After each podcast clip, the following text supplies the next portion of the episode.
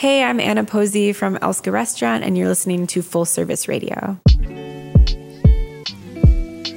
Cooks aren't, we don't have the best like front of house. Um, we're not great with customers, so that kind of took some training, but it's different to have the person who made the dish deliver it to you.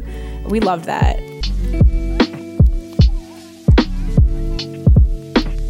My name is Anna Posey. I'm a pastry chef and owner of Elske Restaurant in Chicago, Illinois. Elske means love in Danish, and David's mom is from Denmark, uh, came over when she was 32, so there's a little bit of a Danish tie there. We've tried really hard to like make sure we're not pigeonholed as Danish food. There's Scandinavian flavors like buttermilk, cultured creams, lots of dill and herbs. Fresh herbs are really huge. Preserved items. That's also kind of like how we grew up as cooks. My culinary background, I feel like, is a little all over the place. I, I, definitely was not the person who, when I was six years old, knew I wanted to be a pastry chef or in the kitchen.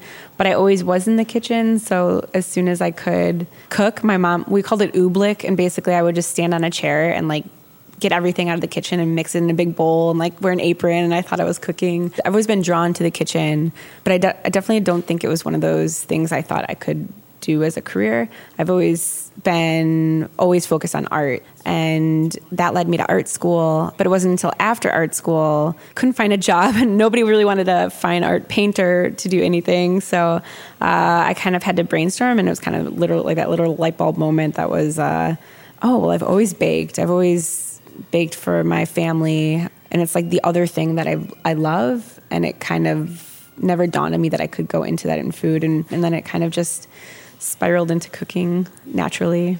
And pastry really appealed to me because it is very artistic. It is very kind of OCD a little bit. Pastry is very meticulous and detail oriented. And for me, um, my art's kind of like that too.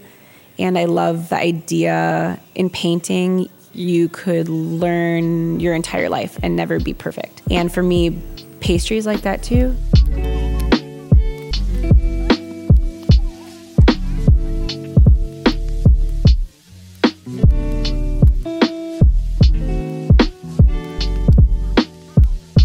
Yeah, so I went to Publican. There was no pastry position, so actually Brian Huston of the time hired me as savory. From there, I went to Everest. Two months into Everest on my day off, I remember Brian Huston calling me, Hey, how do you like Everest? What are you doing? Do you want to come back and be the pastry chef? And I couldn't believe it because I had no experience. All I had done was while I was a savory cook, I would like get through my list as fast as I could and then make cookies for the whole team. I felt like I was rushing to get through my savory prep just so I could go make the staff something. I think someone handing you a position of such a great restaurant and it's not just like the title, it's the pressure and will I be good at this? How do you know you'll be good? With savory, being a cook, somebody hands you a prep list and it's like, this is what you're doing today.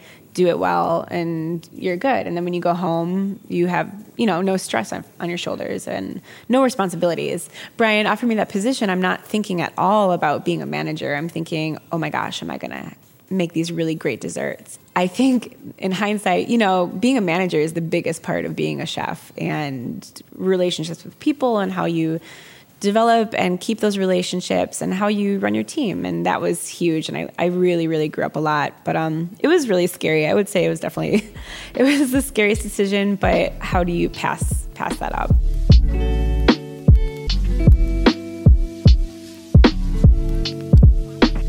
David and I met at Blackbird. Yeah, I don't know. We started dating when I moved to when I went to Publican, and we got married in 2014 since he was young, he wanted to be in the kitchen. He wanted to be a chef. He wanted to have his own restaurant. This was his dream. And I think through traveling and our relationship, it's slowly become both of our dream.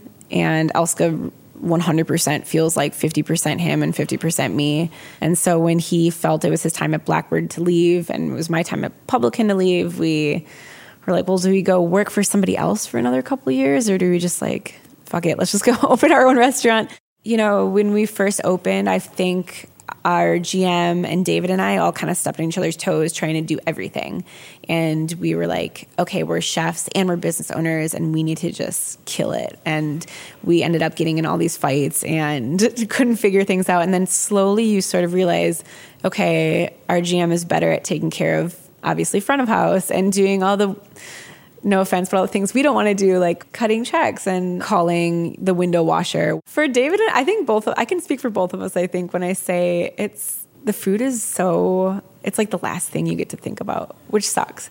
It's everything else comes before that it's almost nice that you can have that break. You know, you have your like manager hat on and you have your business hat on. That kind of gives you almost a relief from trying to be creative. Because I think when you push yourself too hard, that's when you get those creative blocks. So when we do have to be creative, those ideas flow. And I think having each other is really helpful because we bounce ideas off each other. It's sort of like in art when you have a project and it's like, do whatever you want and you just have a blank canvas, you're stumped. You have no idea what to do. But if your painting instructor is like, you can only paint in this tone of blue and you can only paint flowers and eggs or something. I mean, it's a little bit easier. Yeah, I think when you're forced to be creative and quickly, it's it's a little bit a little bit easier.